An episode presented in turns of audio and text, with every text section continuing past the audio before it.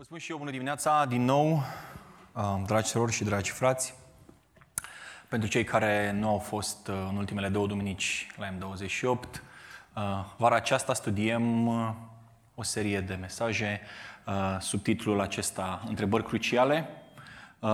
Ca și echipă de prezbiteri am luat această decizie de a studia Scriptura, inspirați fiind de um, câteva broșuri scrise de fratele Arsis Prol, Vă încurajăm să le citiți, le găsiți pe site-ul, pe site-ul magnagrația.org. Sunt vreo 35 de broșuri, merg repede, noi vara asta studiem 7 sau 8 și în dimineața asta ne vom delecta cu înțelepciunea Scripturii cu privire la un nou subiect. Mesajul de azi abordează cea de-a treia temă din lista noastră și anume care este relația dintre biserică și stat. Care este relația dintre autoritatea civilă și autoritatea spirituală. Care-i treaba cu statul și cu biserica? Sau, cum am reacționat eu când am împărțit uh, predicile, vai de capul meu.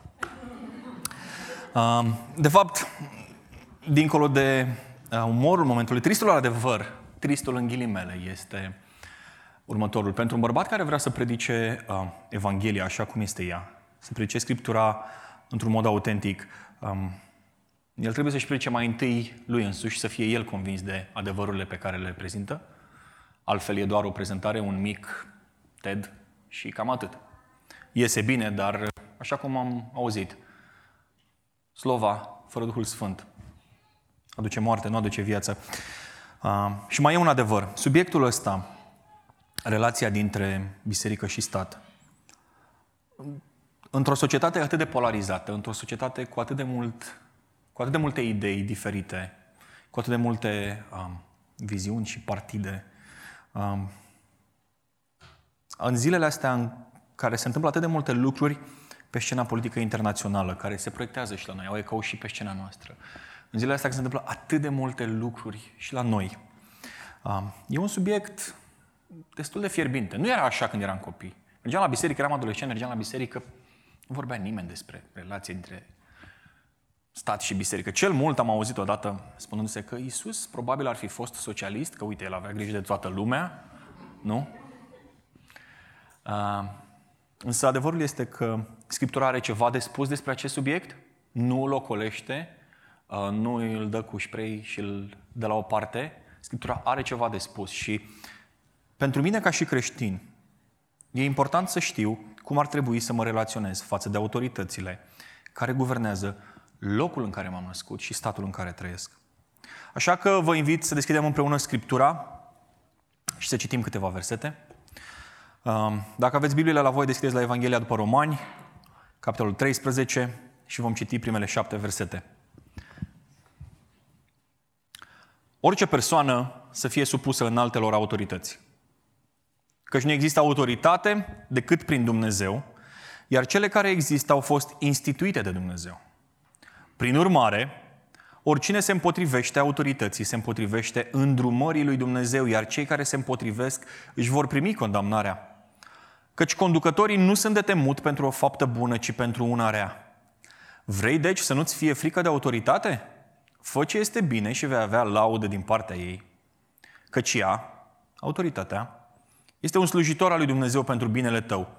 Însă dacă faci răul, temete, căci nu degeaba poartă sabia, este slujitorul lui Dumnezeu, un răzbunător pentru a aduce mânia peste cel ce săvârșește răul.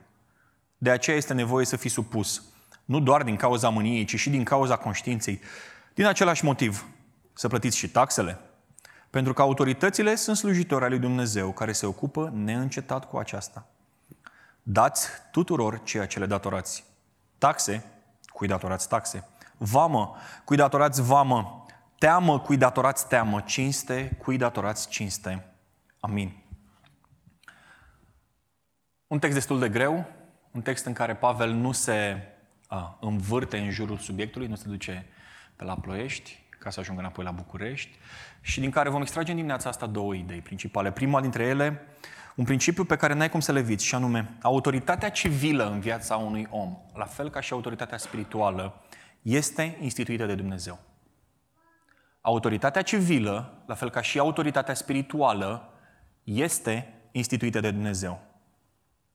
Autoritatea civilă este produsul gândirii lui Dumnezeu. Pavel începe foarte clar, orice persoană să fie supusă autorității civile. Nu este un îndemn exclusiv pentru creștini, sfatul nu este adresat, sfatul, îndemnul nu este adresat celor născuți din nou, este un îndemn general.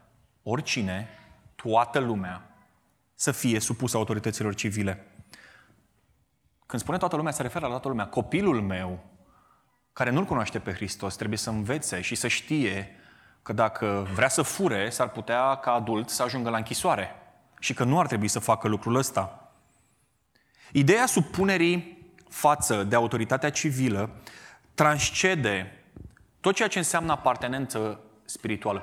Nu e doar pentru creștini sau nu e, nu e nici măcar pentru cei din spectrul creștin, ca să fim un pic mai. Este pentru absolut toată lumea, indiferent de uh, eticheta spirituală pe care o are. Datorită originii sale biblice. Autoritatea civilă. Principiul autorității civile își are origini în Biblie. Și vreau să vă citesc câteva versete. Psalmul 24 spune astfel. Al Domnului este pământul cu tot ce este pe el, lumea și locuitorii ei. Căci el, Domnul, l-a întemeiat pe mări și l-a întărit pe râuri.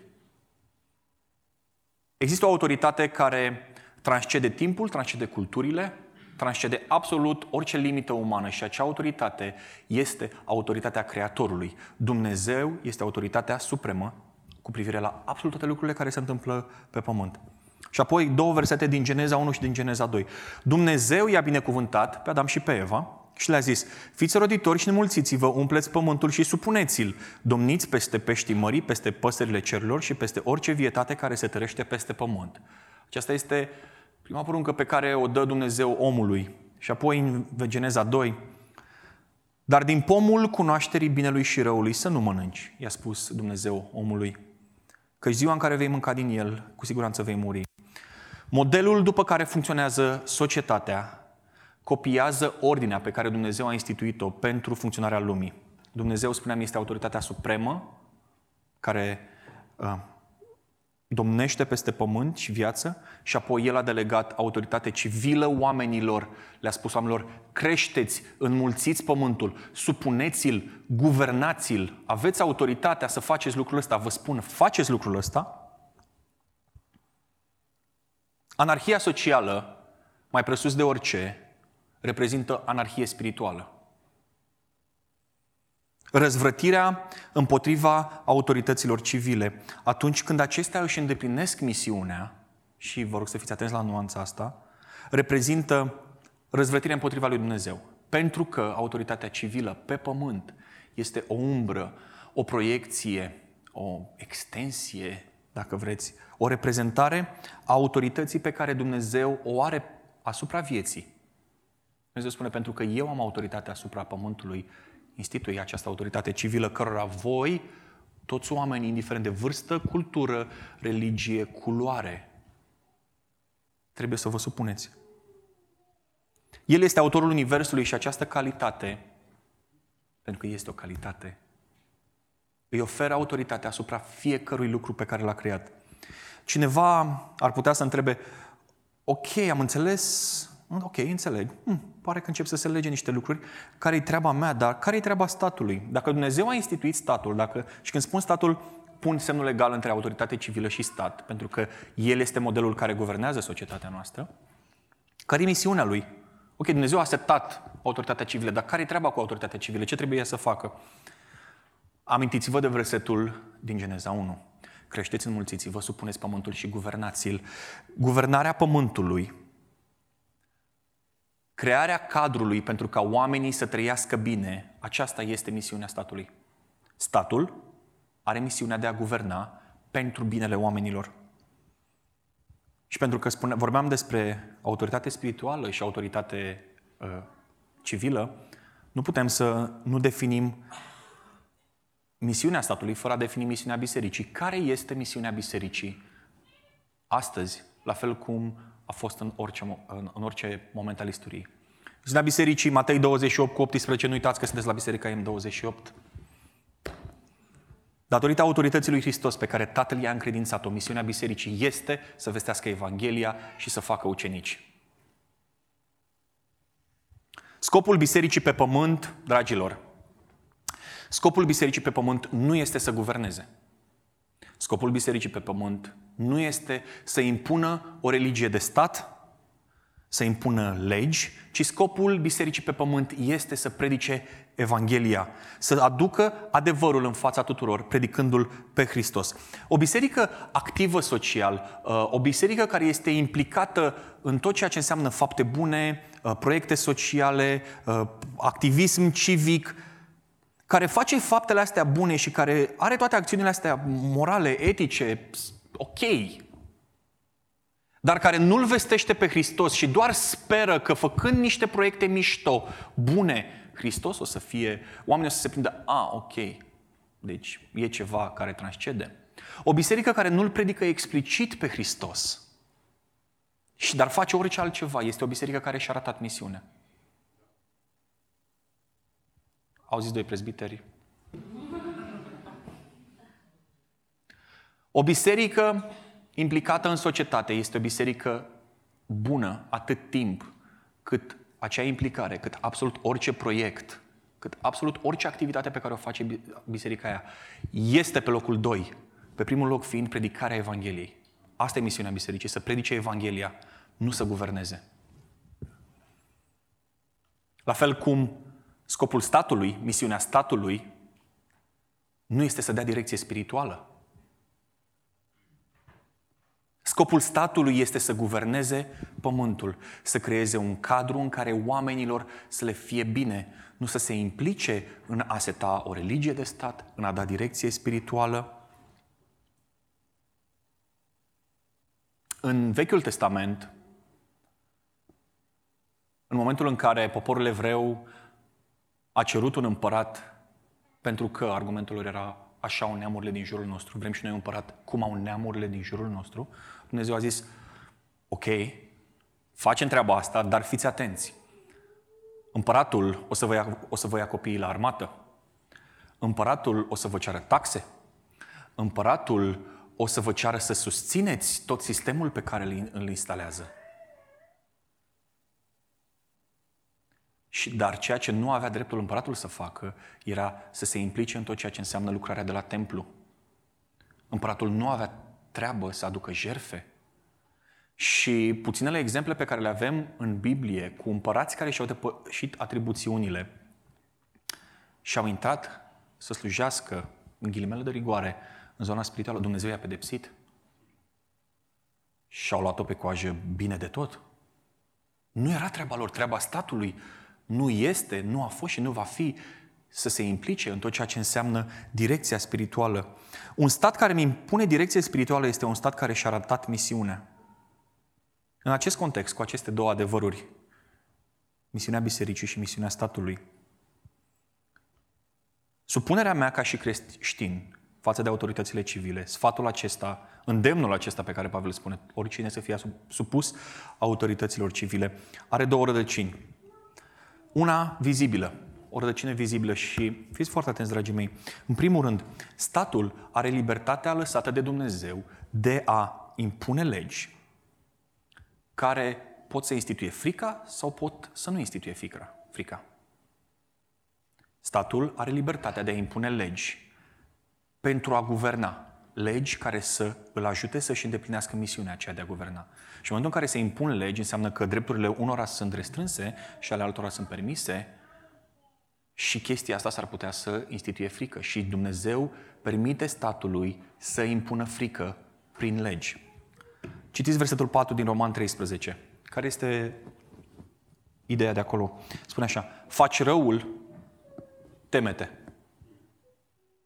Pentru a-și îndeplini obiectivul, statul are libertatea de a spune lucrul ăsta este rău și dacă îl faci 15 ani în închisoare și lucrul ăsta este bun. Și faptul că um, impunerea acestor legi îți generează frică, asta este.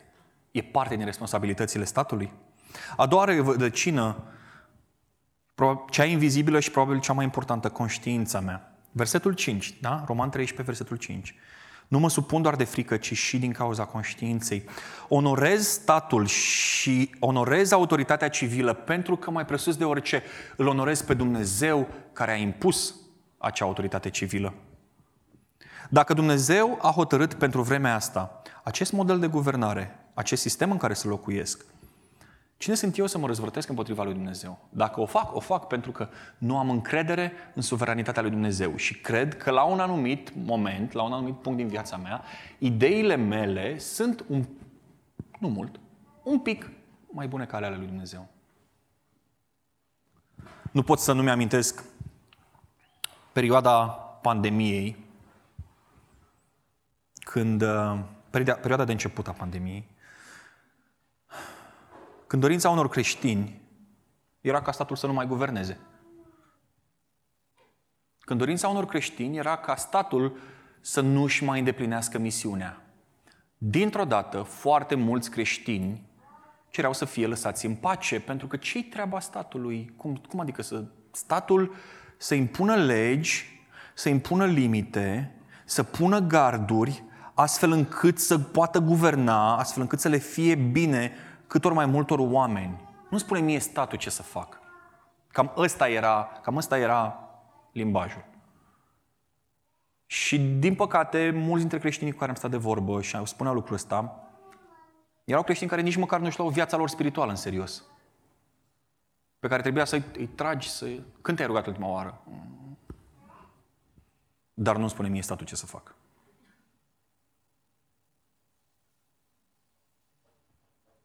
Vedeți, Pavel spune, scrie această scrisoare și spune așa, oricine să fie supus autorității civile. Și dacă vi se pare că 2022 și ultimii 2-3 ani sunt total, total unici în istoria lumii și nu știa Pavel ce o să se întâmple azi. Pavel spune, fiți supuși autorităților civile care urmează să mă execute. Autoritățile civile despre care vorbea Pavel aici urmau să-l execute. Pavel știa asta, aștepta să fie ucis. Toți oamenii să fie supuși autorităților civile, paranteză, care urmează să mă execute. Acesta este îndemnul pe care Pavel îl face. De ce spune lucrul ăsta? De ce are libertatea să spună lucrul ăsta? Pentru că el știa foarte bine cuvintele Domnului Isus, care într-un anumit context a zis, mă, oameni buni, să nu vă fie frică Cuvintele Domnului Isus. Să nu vă fie frică de cel care are autoritatea să ucidă trupul. Să nu vă fie frică de cel care poate să vă ucidă trupurile. Ci dacă e să vă temeți de cineva, temeți-vă de cel care are autoritatea să ucidă și trupul și sufletul. O conștiință curată este o conștiință care în mod ultim se raportează la Dumnezeu ca fiind autoritatea supremă a vieții. Așa că întrebarea pe care, întrebările, două întrebări pe care ar fi bine să le iei acasă. Cum e conștiința ta? Care este autoritatea supremă din viața ta în momentul ăsta? În sezonul ăsta al vieții în care te afli, poate ești single, poate te-ai, te-ai căsătorit, poate ai copil, poate ești la pensie, care este autoritatea supremă din viața ta care îți guvernează toate celelalte capitole din viața ta?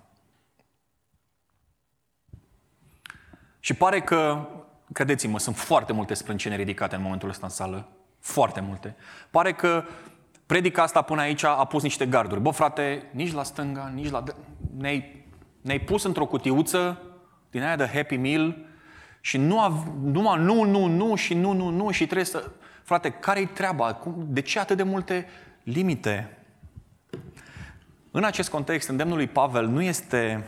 Îndemnul lui Pavel de a fi supus nu este unul în orb, nu este un cec în alb, dacă vreți, pentru stat, pentru un sistem abuzator căruia nu îi se potrivește nimeni. Pentru că statul este reprezentat de oameni căzuți în păcat. Statul nu este condus de oameni evlavioși. Și paranteză, experiența ne-a arătat că puțini oameni evlavioși sau care vin dintr-un context evlavios, atunci când ajung în poziții de conducere a statului, cum spune românul, o uită și pe mama, îl uită și pe tata, uită de unde a plecat. Așa că întrebarea care se ridică în mod normal este următoarea. Există vreo instanță în care creștinul, slash biserica, au dreptul să acționeze în nesupunere față de autoritățile civile? Vedeți, în vremea în care Pavel scria lucrurile astea, el se adresează unor creștini care se, deja se fereau de asuprirea Imperiului Roman. Oamenii ăștia deja aveau viață grea.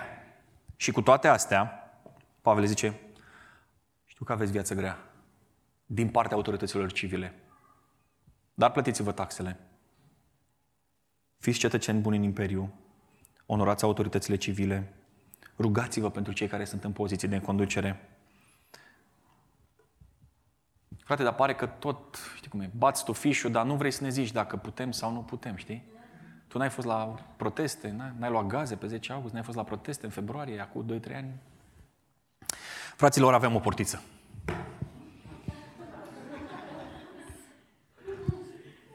Hai, gata, au dispărut. Nu se mai uită nimeni așa. Fapte 4, deschideți cu mine, vă rog frumos, și vreau să citim șapte versete. Fapte 4, începând de la versetul 13. Când au văzut ei, reprezentanții autorităților civile, îndrăzneala lui Petru și a lui Ioan și când au înțeles că erau oameni neinstruiți și de rând, au rămas uimiți și au înțeles că fusese cu Isus. Însă văzându-l stând lângă ei pe omul care fusese vindecat, n-au avut ce să zică. Prin urmare, le-au poruncit să iasă afară din Sinedriu și s-au sfătuit între ei zicând, ce să le facem oamenilor acestora?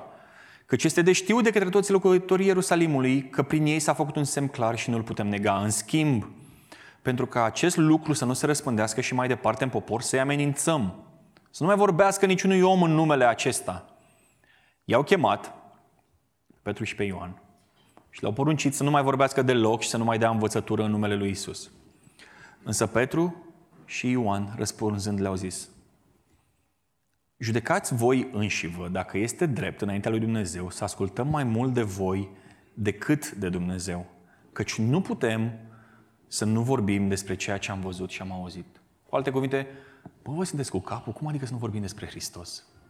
Așa că întrebarea este, de cine asculți atunci când legea oamenilor intră în conflict cu legea lui Dumnezeu, când misiunea lăsată de Dumnezeu statului este viciată și se împotrivește ea însăși lui Dumnezeu. Fraților, atunci când statul poruncește să faci ceva ce Dumnezeu îți spune să nu faci, sau atunci când statul spune să nu faci ceva ce Dumnezeu spune să faci, nu doar că ai dreptul, dar ai obligația să nu asculți. Vedeți, la fel cum autoritatea civilă este impusă de Dumnezeu, cea de-a doua idee a acestui text este următoarea. Nesupunerea civilă nu înseamnă mereu nesupunere față de Dumnezeu. Argumentul supunerii și nesupunerii este bazat pe autoritatea lui Dumnezeu în lume. În final, spuneam, El este autoritatea supremă, căruia îi se supun toate autoritățile de sub El. Dumnezeu a stabilit două domenii de autoritate pe pământ. Primul rând a stabilit statul cu misiunea de a guverna pământul pentru binele social al oamenilor. Și apoi a stabilit biserica cu misiunea de a vesti Evanghelia pentru binele spiritual al oamenilor. Statul guvernează pentru binele social, biserica vestește Evanghelia pentru binele spiritual. Atunci când statul își iese de atribuțiuni și intră în responsabilitățile bisericii, avem dreptul de a fi nesupuși. Avem, avem obligația de a ne ridica în picioare și a spune stop.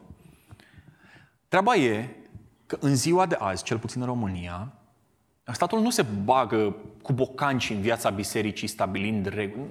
Nu a auzit nimeni despre treaba asta. Din contră, în România pare că statul e cât mai combinat cu biserica, pentru că are de câștigat de pe urma lui ei și invers. Însă lucrurile se întâmplă, nu se întâmplă atât de fățiși, se întâmplă subtil, statul încet, încet vrea să câștige cât mai mult, cât mai multă autoritate în biserică. Când statul își ratează misiunea de a guverna pentru binele oamenilor și începe să legifereze corupția, atâncind falile sociale și uh, dezvoltând, ca să zic, crescând sărăcia, statul își ratează misiunea. Un stat care nu guvernează pentru bunăstarea socială a oamenilor este un stat care își arată misiunea. Când statul legiferează controlul care îi permite cât mai multă interferență a statului în viața bisericii, când statul nu păzește sanctitatea vieții, gândiți-vă la tragedia avorturilor la cerere care au, a ucis sute de mii de oameni, milioane de oameni în ultimii zeci de ani. Legal. Când statul face toate aceste lucruri, statul își ratează misiunea. Și biserica trebuie să aibă o poziție față de aceste momente. Bă, frate, ziceai mai devreme că statul nu trebuie să se bage la biserică și biserica nu trebuie să se bage la stat. Care-i treaba? Biserica trebuie să protesteze împotriva acestor nedreptăți. Când face asta, biserica nu se interferează în treburile statelor, ci acționează ca un fluier care îi spune statului, vezi că o iei pe arătură. E ca fluierul ăla de offside. Vezi că ești în offside. Nu-ți îndeplinești misiunea. Biserica are autoritatea de a spune statului să-și îndeplinească misiunea. De aceea, când în România pandemia a restrâns pentru o perioadă dreptul oricărei comunități, de orice fel, da? nu aveai, nu existau nici, nu, nu se întâmpla nimic. Da? Erau 10 oameni, nu aveai voie să te strângi. Noi, prezbiterii, am continuat să ne întâlnim fizic, să ne vedem.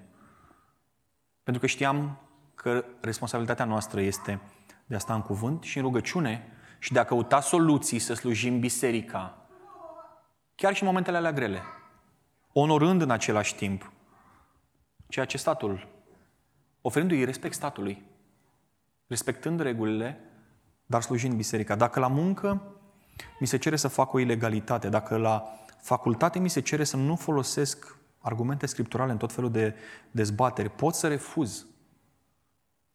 Conștiința mea captivă Duhului Sfânt mă va face să onorez legea lui Hristos și misiunea pe care o am ca și creștin.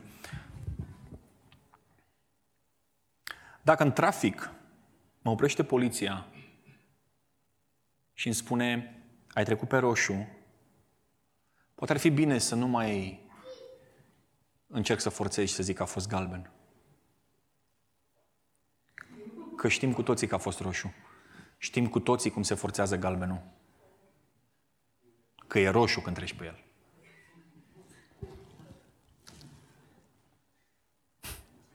E legea perfectă? Nu. Asta e un adevăr. Legea nu este perfectă. Pentru că este făcută de oameni care nu sunt perfecți. Însă Dumnezeu nu-mi cere să evaluez legea atunci când ea se impune, ci îmi cere să o onorez. Dumnezeu nu-mi, nu cere, ia zi tu, Gabriel, e legea bună? Ce părere ai? Vrei să respecti legea asta? Crezi că meriți să nu o respecti? Dumnezeu nu-mi cere să evaluez legile care sunt impuse, ci să le onorez. Vedeți? Deși Dumnezeu nu oferă statului dreptul de a face răul, este la îndemâna oricărui stat să acționeze ca și un instrument al răului.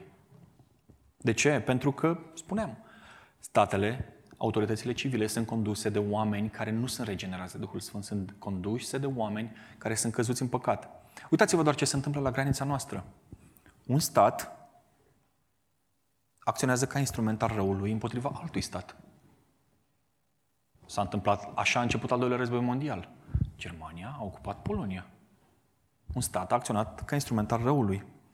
Da? În zilele noastre, oamenii sunt uciși când pleacă la, la supermarket în Ucraina. Te duci la, s-au, s-au dus oamenii la poartă să-și ducă gunoiul și n-au mai intrat în casă. Pentru că e război. Și războiul este pur rău și diabolic. Pur rău. Nu, nu pur virgulă rău, da? Atunci când statul își iese din matcă și devine asupritor, atunci când statul, un stat acționează ca un instrument al răului, există un război bun care poate fi purtat. Războiul, am spus, este rău. Dar nu orice implicare în război este rea. Ok? Războiul este rău, dar nu orice implicare în război este rea. Există creștini în Ucraina care au luat armele și își apără țara. Este o implicare bună în război. Treaba lor este să își apere țara. Vedeți, dragilor, oriunde ne uităm în tabloul ăsta pe care l-am pictat, în, în tabloul pictat de acest text, nu putem să nu remarcăm depravarea umană. Nu putem să scăpăm de depravarea umană.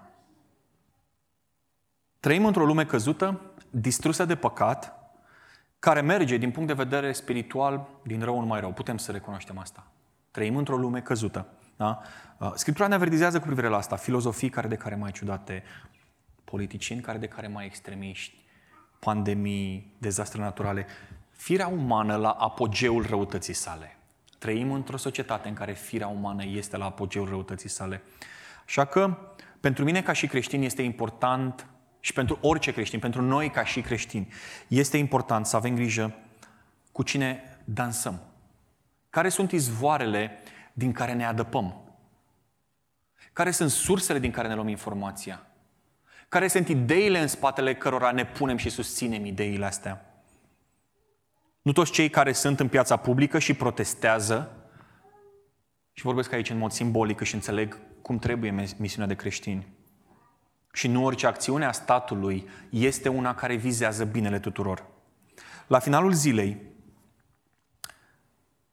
nu trebuie să uităm identitatea pe care noi o purtăm. O identitate care transcede ceea ce scrie pe pașaport, care transcede ceea ce scrie pe cărțile de identitate. Trăim ca străini și călători pe pământul ăsta. Identitatea noastră este într-o altă lume. Pentru un creștin născut din nou, pentru un creștin născut din sângele lui Hristos, identitatea lui este acolo unde este Hristos. În ultima vreme am călătorit destul de mult cu jobul prin diferite țări și uneori când mai au o pauză mă gândesc, hm, oare aș putea să locuiesc aici? Mă uit în stânga, mă uit în dreapta, încerc să mă plimb prin hm, aș putea să locuiesc? Hm, hm. E o întrebare pe care mi-o pun așa, ca să pierd timpul. Însă, fiți atenți la următorul lucru. Pentru un creștin, nu e ok să-și pună întrebarea asta cu privire la ceruri. Un creștin nu poate să-și pună întrebarea asta, hm, ori aș putea să locuiesc în ceruri. Pentru un creștin adevărat, cea mai mare dorință a sufletului lui este să fie în ceruri cu Hristos. El abia așteaptă să fie în ceruri Hristos, să fie cu cel care i-a oferit cetățenie. Dacă sunt creștin, răspunsul meu este un mare și răspicat da. Nu doar că aș putea să locuiesc în ceruri, ci abia aștept să locuiesc în ceruri. Înainte să fim români, sau ce orice cetățenie suntem, suntem creștini, copii al lui Dumnezeu. Dintr-o țară și un guvern, sau dintr-o țară și un sistem, dacă vreți, care încă nu s-a arătat. Și adevărul e că e greu să te identifici cu ceva ce n-ai văzut, cu ceva ce nu e vizibil ochilor tăi. Așa că vreau să vă invit să ascultați câteva cuvinte pe care Pavel le scrie unei biserici, bisericii din Filip, cu privire la cetățenia noastră. Filipen 3, 20-21. Dar cetățenia noastră este în ceruri, de unde îl și așteptăm pe Mântuitorul nostru, Domnul Isus Hristos. El va transforma trupul stării noastre smerite și îl va face asemenea trupului slavei sale, prin lucrarea puterii sale, de a-și supune toate lucrurile. Amin. Trăim în lumea asta străini și călători. Spuneți-i cum vreți. Suntem într-o călătorie cu trenul, cu tramvaiul, cu taxiul, cu folosiți ce imagine vreți, însă noi nu aparținem în lumea astea. Și cu toate astea, în lumea asta, suntem supuși autorităților datorită faptului că suntem supuși lui Hristos. Și în lumea asta ne împotrivim autorităților atunci când este cazul, datorită faptului că suntem supuși lui Hristos. Dar în lumea viitoare vom fi prez- în prezența lui Hristos. Într-o lume perfectă, sub un sistem de guvernare perfect. Împărăția sa nu e din lumea asta și, de fapt, asta este ceea ce ne îndulcește nouă traiul pe pământ. În El ne încredem și pentru El trăim. Amin? Așa să ne ajute Dumnezeu. Haideți să ne plecăm capetele și să ne rugăm.